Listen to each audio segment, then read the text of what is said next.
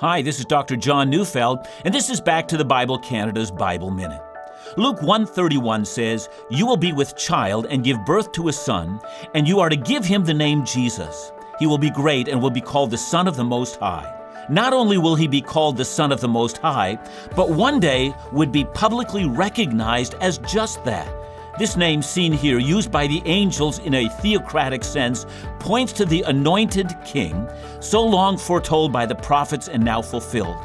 The promise, while it did not abolish the parental relationship, would in the end direct Mary towards worshiping of this child.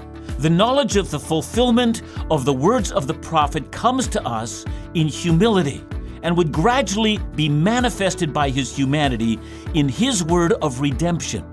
Listen to Back to the Bible Canada every weekday on this station or visit us at backtothebible.ca.